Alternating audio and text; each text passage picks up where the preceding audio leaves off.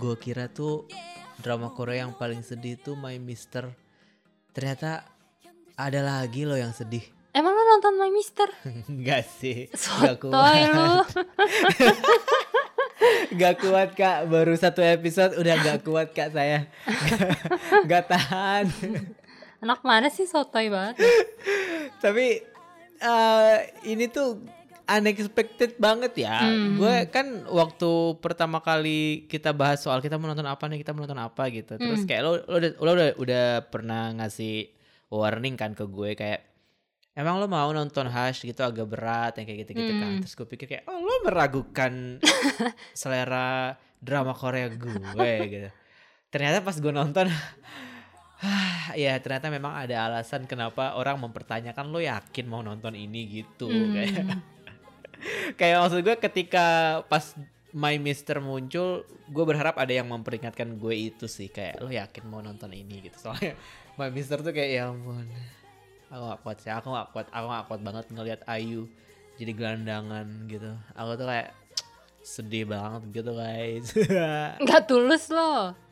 Tapi kenapa dari eh, apa daftar-daftar drakor yang gua kasih ke lo, lo akhirnya pilih Hush? karena ceritanya tuh tentang dunia wartawan kan Oh, terus iya, iya, gue iya. kayak lo kan bilang juga kan sama gue kayak ini nih tent- tentang lo nih tentang lo gitu Iya Kayak. "Ah, apa sih tentang gue pas gue baca oh ternyata tentang dunia wartawan gitu terus ya gue ngerti sih maksudnya nggak akan menggambarkan secara real atau mungkin relatable sama apa yang gue lakukan sekarang atau mungkin secara umum gitu ya Hmm. wartawan di Indonesia gitu apalagi Hmm. digital gitu bahkan di Hush ini digital itu kan jadi tempat buangan kan Iya, di iya. situ karena emang dia berangkat dari koran gitu tapi itu juga yang membuat gue kemudian sadar bahwa oh pantesan ya ada situs-situs koran yang digitalnya itu jelek banget tampilannya gitu. Hmm. karena memang mereka nggak fokus ke situ kali. Karena mereka emang pride-nya itu dicetak gitu kali ya. Tapi kan nggak tahu juga namanya juga netizen ya. Netizen kan cuma bisa berandai-andai sama berspekulasi. Iya, gue gue setuju sih. Maksud lo kayak di sini mungkin dianggap kayak gitu karena di sini kan mereka awalnya dari harian yang sangat berjaya kan zaman dulu kan, di mana pride mereka Mm. itu adalah ya versi cetak ini gitu si orang-orang Mm. tua ini gitu. Begitu masuk ke digital mereka kayak ah apaan sih nih? Jadi mereka belum tahu seberapa besarnya kekuatan berita viral itu Hmm, gitu. Sampai akhirnya di episode awal banget di episode 2 anak magangnya bikin itu kan Mm-mm. surat eh, perpisahan gitu di di eh, online dan kemudian viral gitu dan itu jadi sedikit ini sih ya kayak ngegambarin bahwa tadinya mereka bilang kalau digital tuh buangan lah section Iya, divisi yang penting. emang nggak penting gitu tapi Siapa yang mau baca? Iya, ternyata trendingnya nomor satu banget gitu kan. Mm-mm. Tapi masalahnya trending nomor satu dengan berita yang negatif gitu. Jadi Hmm. itu sih yang yang menurut gue jadi kayak wah di satu sisi tadi gue bilang ini mungkin tidak relate sama banyak hal yang terjadi di eh, Indonesia atau mungkin di tempat kerja gue gitu karena gue juga kerja di kantor berita gitu. Tapi ada juga sih hal-hal yang kayaknya memang nggak nggak bisa kita hindari gitu loh. Salah satunya Iya, iya. adalah hal-hal itu tadi yang kayak viral tapi yang viral justru yang hal-hal negatifnya kayak gitu-gitu sih yang yang mungkin ada satu atau dua hal yang oh iya iya oh oh iya nih bener juga nih kita oh, pernah nih kejadian sama kita di sini kayak gitu. Iya dan bahkan menurut gue eh, nggak cuman orang-orang yang punya background media aja sih yang bisa relate sama ini karena kayak kehidupan kantoran biasa pun kurang lebih ya seperti ini gitu kayak hal-hal mengalami perlakuan tidak adil dari atasan gara-gara atasannya subjektif lah Hmm. terus kenaikan jabatan yang nggak kunjung datang sampai lu udah bertahun-tahun mengabdi di situ oh iya iya. Terus iya, yang iya. kayak gimana kita harus berusaha tetap bertahan di orang-orang toksik ini karena kita punya tanggungan keluarga itu sih yang menurut gue relate banget di apa iya betul. cerita drama-drama realistis kayak gini. Iya ya, gue tuh suka deh bagian yang dialog yang mereka bilang kalau ini nggak persis kayak gitu omongannya, cuman mereka mengisyaratkan bahwa ya kebanyakan dari kita kan sebenarnya juga stay di sini bukan karena kita passion dan cinta sama pekerjaannya, tapi Hmm. memang karena kita butuh uang gitu kan, kayak Hmm. Oh iya sih bener. Karena akan tiba saatnya di salah satu titik di dalam hidup lo bahwa ya ternyata passion tuh nggak segalanya ternyata gitu. Ternyata uang adalah segalanya. Iya. itu sih gue tuh kayak melihat itu sebagai sebuah apa ya gue nggak bilang kalau ini gue bercermin menonton ini jadi kayak oh iya gue kayak gitu. Nggak juga. Cuman hal-hal yang kecil di drama itu yang bikin kita jadi kayak tergelitik gitu ya. Kayak oh gitu juga ya ternyata kehidupan di dunia kerja. Atau mungkin oh di dua episode pertama drama ini ngejelasin banget sih kayak separah-parahnya orang nyari kerja itu tuh bisa kayak gitu gitu. Dan tipikal drama-drama profesi kayak gini sebenarnya ya intinya kan mirip ya kayak gimana mereka memilih tetap berintegritas atau mereka nyari profit doang gitu. Kayak semua pekerjaan kayaknya punya tanggung jawab kayak gitu deh. Kayak misalkan ya medical doctor kalau misalnya dokter-dokternya yang cuma nyari profit ya akibatnya apa pasiennya meninggal lah uangnya cuma terkuras tapi nggak sembuh-sembuh. Dan sedangkan kalau di sini kan reporternya lebih ke emang sih kayak sekedar apa sih arti dari tulisan gini doang? Paling orang baca terus berlalu gitu. Yang dianggap sepele itu padahal bisa jadi mengakhiri hidup seseorang gitu. Hmm, hmm, hmm. kayak gue kira di episode awal kan udah diliatin tuh bahwa si bapaknya Yuna itu kan akhirnya meninggalkan bunuh diri kan.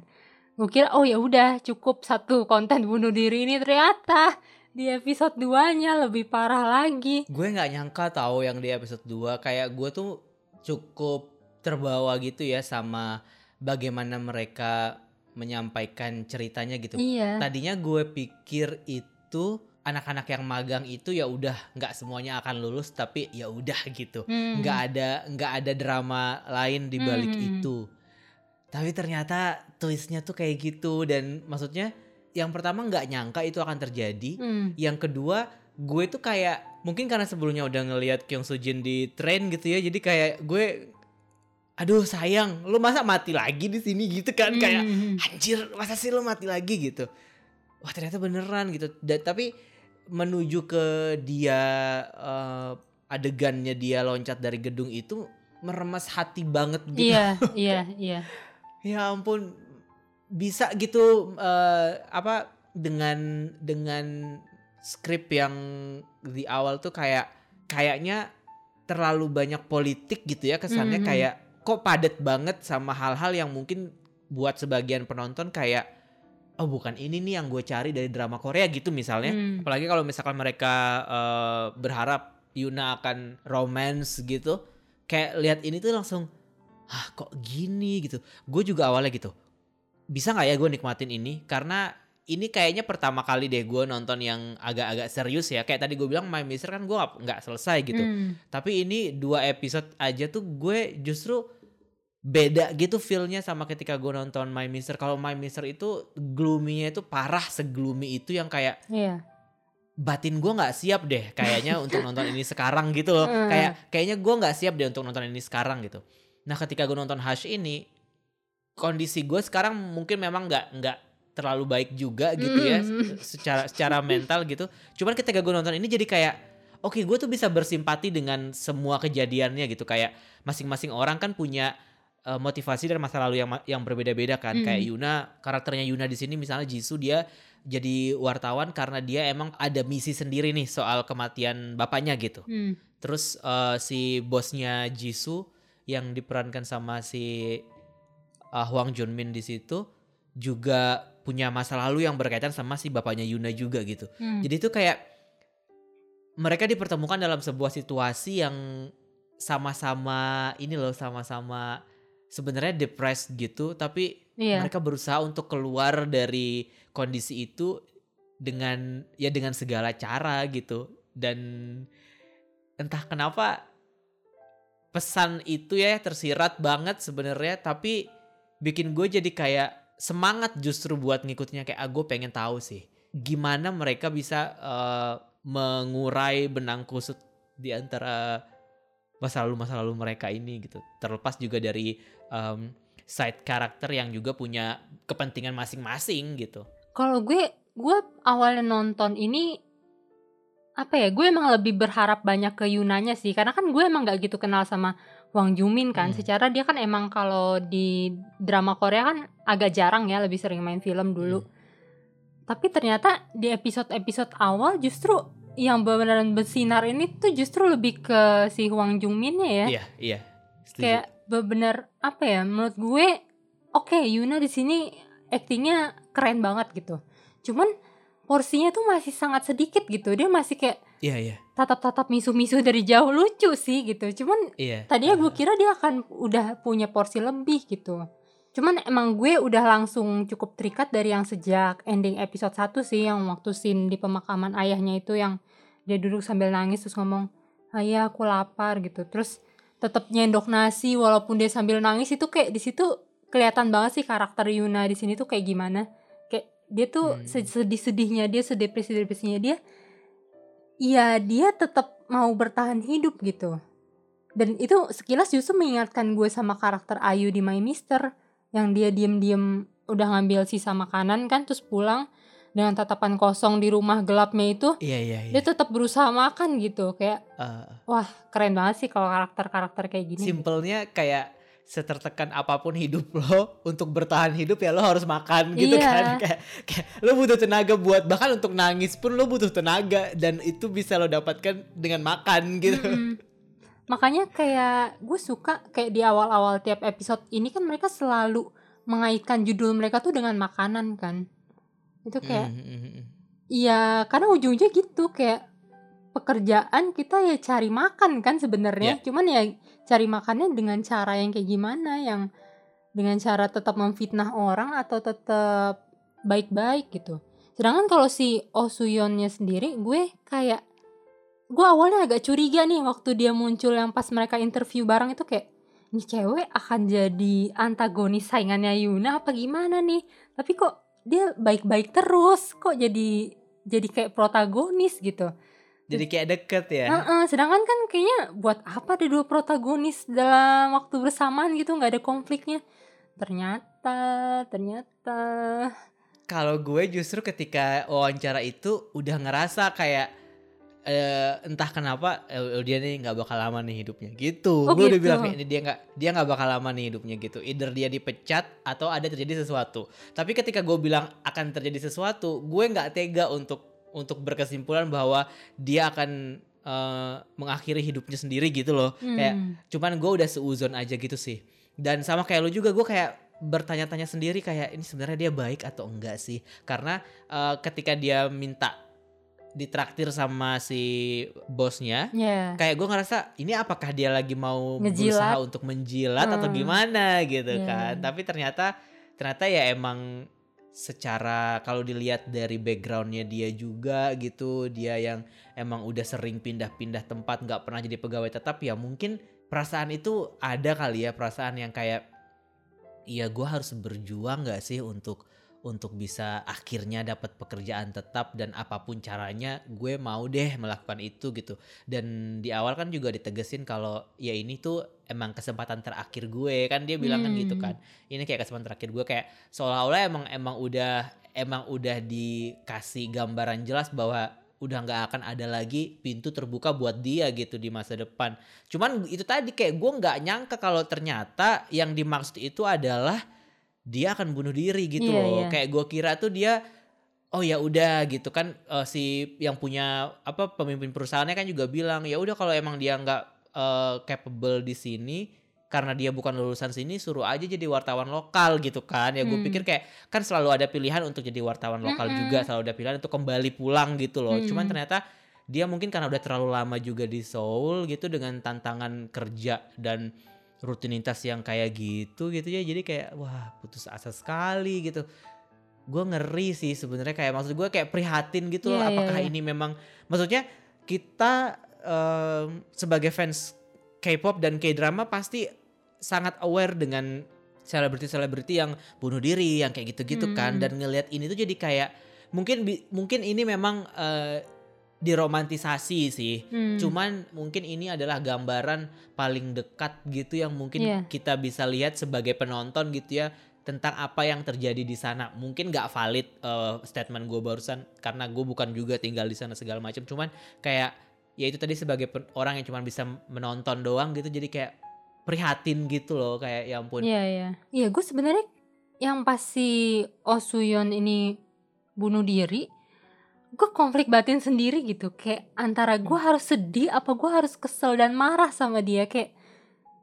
Iya gue tahu lo udah berusaha sejauh ini gitu. Cuman eh apa ya? Maksudnya kayak kok lu segampang itu gitu bunuh diri apalagi pas sebelum dia bunuh diri dia sempat liatin foto ibunya foto adiknya terus kayak emang harus banget dia kerja di ibu kota ini gitu kenapa sih dia nggak berusaha mau menun- menurunkan standar dia dikit aja supaya dia bisa lebih bahagia? Kenapa sih dia harus kayak ya udah kalau nggak A mending gue mati gitu? Kayak ah gue nggak ngerti deh jalan pikirannya. Ya, karena kita nggak ngerti juga sih ya. iya or- iya sama orang-orang yang kayak yang mengalami itu jadinya mungkin nggak bisa nggak bisa ngejudge juga. Tapi Iya gue bisa bisa banget relate sama sama apa yang lo bilang tadi. Karena ya itu tadi karena kita tidak ada di kondisi itu, tidak Iya, berdiri iya. di sepatu mereka, jadinya kita Hmm. juga ya itu bisanya cuma nanya doang gitu. Kayak emang segampang itu? Ya gitu sih. Cuman ya itu tadi kayak tuntutan hidupnya mungkin memang sekeras itu ya. Dan gue tuh sedih tau nggak? Kalau setiap kali ada kayak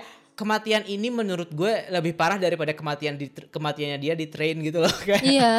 Iya iya. Di, di train itu tuh eh apa ya kayak di train itu jujur dia bodoh sih. Kayak dia harusnya nggak ke situ gitu. Kayak lu tuh udah tahu itu bahaya kenapa lo harus ke situ gitu kan. Cuman kalau yang ini tuh kayak ya kenapa? gitu. Iya. kayak apakah apakah hidup sese se setidak ada pilihan lain itu? gitu. Kan jadi jadi lebih kayak prihatin gitu ya jadinya Iya, ya.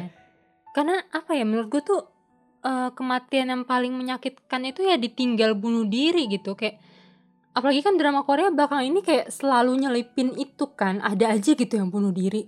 Dan dan kita juga lihat gimana orang-orang yang ditinggal sama kerabatnya bunuh diri tuh jadi apa ya jadi ikutan menderita gitu. Kayak dihantui rasa bersalah itu kan yang akhirnya membuat si Han Jun Hyuk ini eh apa jadi kayak malas-malasan kerja jadi kehilangan idealisme dia kan. Karena dulu dia merasa bersalah gitu dengan kematian orang dekat dia dan sekarang akhirnya di episode selanjutnya justru kematian bunuh diri ini juga yang membuat dia bangkit gitu jadi kejatuhan dan kebangkitannya sama-sama gara-gara orang bunuh diri dan adegan dia ngelihat itu jatuh ke atas mobil itu sih kayak ya Allah Mm, mm, ngilu. mm, mm.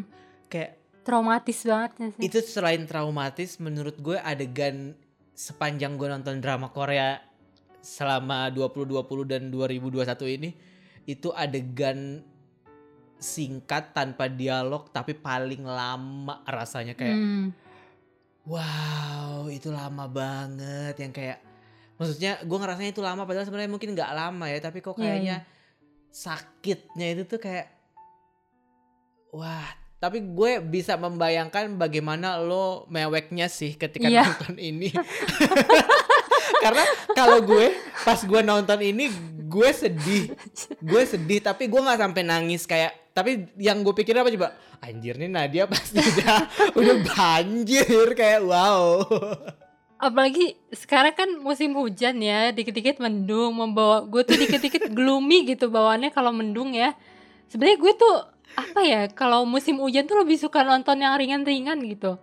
Cuman kita harus menyuarakan ini gitu karena ini tuh menurut gue kenapa ya kayak kayak tenggelam gitu nggak gitu banyak Iya, yang tenggelam ngomongin. banget nggak begitu banyak yang ngomongin bener iya bener, padahal bener. ini dramanya bagus gitu banyak banget hal yang bisa kita ambil di sini asli iya sih kayak mungkin bagi sebagian orang tuh khas ini tuh terlihat kayak drama berat, alurnya lambat, membosankan. Tapi ya emang ini tipe drama yang merefleksikan kehidupan nyata di sekitar kita gitu. Ada banyak Hmm. pelajaran di sini yang kita bisa ambil. Ya nggak apa-apa kalau jadi pencinta romcom yang komedi-komedi, cuman sesekali emang perlu nonton ini gitu supaya melek kayak dunia di luar sana tuh udah sekeras apa sih gitu. Jangan kebanyakan halu terus giliran terjun di masyarakat kaget terus ngambek tapi gue mau pengakuan dosa sih ini kan udah 8 episode kan Hmm. dan biasanya kan gue selalu eh apa udah di episode terupdate kan Hmm. tapi di sini tuh gue baru nonton 4 episode sejujurnya Ron gara-gara gara-gara gue gak kuat Tiap episode mata gue basah ya Allah capek banget sumpah lelah gue nangis. Tapi My Mister kan lo suka. Kan ini tipe drama lo banget. Ini drama slice of life yang Iya emang iya. lo tunggu-tunggu kehadirannya Iya, iya. gitu. Kenapa lo malah Ya menunda-nunda? nggak tahu mungkin karena ya itu karena si kon psikis gue tuh emang lagi udah nggak usah pakai ini gue udah cukup sering nangis gitu. Karena lagi musim hujan ya. Iya mungkin ntar gue lanjut pas musim panas nontonnya. Masih lama dong. masih lama dong. Februari ini masih banyak banget drama Korea yang akan datang nih. Cuma ini keren sih gue pasti akan nandain ini. Dan ini layak dapat award. Dan gue pengen nambahin dikit soal yang tadi lo ngomong soal romcom dan soal drama ini penting dan segala macem. Gue sangat menyayangkan Netflix nggak ngambil ini sih sebenarnya. Hmm. Karena gue cukup terganggu dengan Aiki. Nggak tahu kayak gue nggak Hmm. suka tampilannya. Gue nggak terlalu bukan subscribers juga gitu maksud gue. Terus jadinya kayak ya kayak kita obrolin yang sebelumnya juga subscribe lagi nih gue sama platform lain gitu kan kan males banget sementara menurut gue ini sebenarnya konten Netflix banget Hmm. kenapa karena waktu itu gue pernah ketemu sama temen gue yang bukan sama sekali penonton drama Korea tapi gara-gara pandemi dan drama Korea rame dia jadinya approach gue dan nanya gue mau dong rekomendasi drama Korea tapi jangan yang romance ya gitu Hmm. akhirnya gue suruh nonton Reply gue suruh nonton Hospital Playlist gue suruh nonton My Mister gue suruh nonton uh, The Producer pokoknya semua yang ada di Netflix gue suruh oh, gue suruh nonton dan uh, akhirnya gue jadi tahu oh gue suka nih Reply 88 gitu dia bilang Hmm. gue suka yang 94 tapi yang 97 gue nggak terlalu suka kata dia gitu terus oke gue bisa ngerti kenapa lo nggak suka yang 97 karena pop banget kan Hmm. lebih ke kayak anak muda banget gitu dibandingkan dengan yang 94 sama 88 gitu terus dia suka hospital playlist juga gitu karena uh, tentang persahabatan gitu gue suka kata dia oke my mister juga oke kata dia gitu kan Hmm. terus eh, jadi gue ngerasa kayak ya ini emang mungkin kontennya emang emang konten Netflix banget yang orang-orang yang nonton drama Korea tapi ingin lepas dari image drama Korea bahwa drama Korea itu menye-menye banget drama Korea itu ala-ala Boys Before Flower drama Korea itu cuman yang kayak Crash Landing on You yang kayak gitu-gitu loh Iya iya iya. jadi harusnya ini tuh eh, tayangnya Netflix aja menurut gue. Tapi ya anyway mungkin Aiki lebih berani bayar banyak gitu ya jadinya tayangnya di situ deh. Cuman ya nggak apa-apa sih kalau emang ada yang denger dan tertarik buat nonton di Aiki. Gratis sih sebenarnya beberapa episode, cuman agak nyebelin aja karena iklan gitu. Kalau misalkan lo udah langganan Netflix kan nggak perlu lihat iklan lagi kan. Hmm. Maksud gue kayak ya udah Iya benar. itu sih. Dan kayaknya kalau gue lihat ini emang tipikal drama GTBC itu lebih apa ya? Kayak gue juga lagi nonton Run On kan di sebelah gitu. Walaupun dia juga sebenarnya masuk kategori romcom, cuman dia nggak apa ya? Nggak terlalu secisi TVN gitu. Kayak TVN kan Hmm. belakangan ini banyak banget yang tipikal dramanya ya ujung-ujungnya ke cinta segitiga lagi, cinta segitiga lagi gitu kan. Kalau di sini kayaknya JTBC lagi lebih eh apa ya? Lebih lumayan lebih ke drama kehidupannya sih. mulai ngebentuk image bahwa drama-drama mereka nggak melulu yang romcom gitu ya.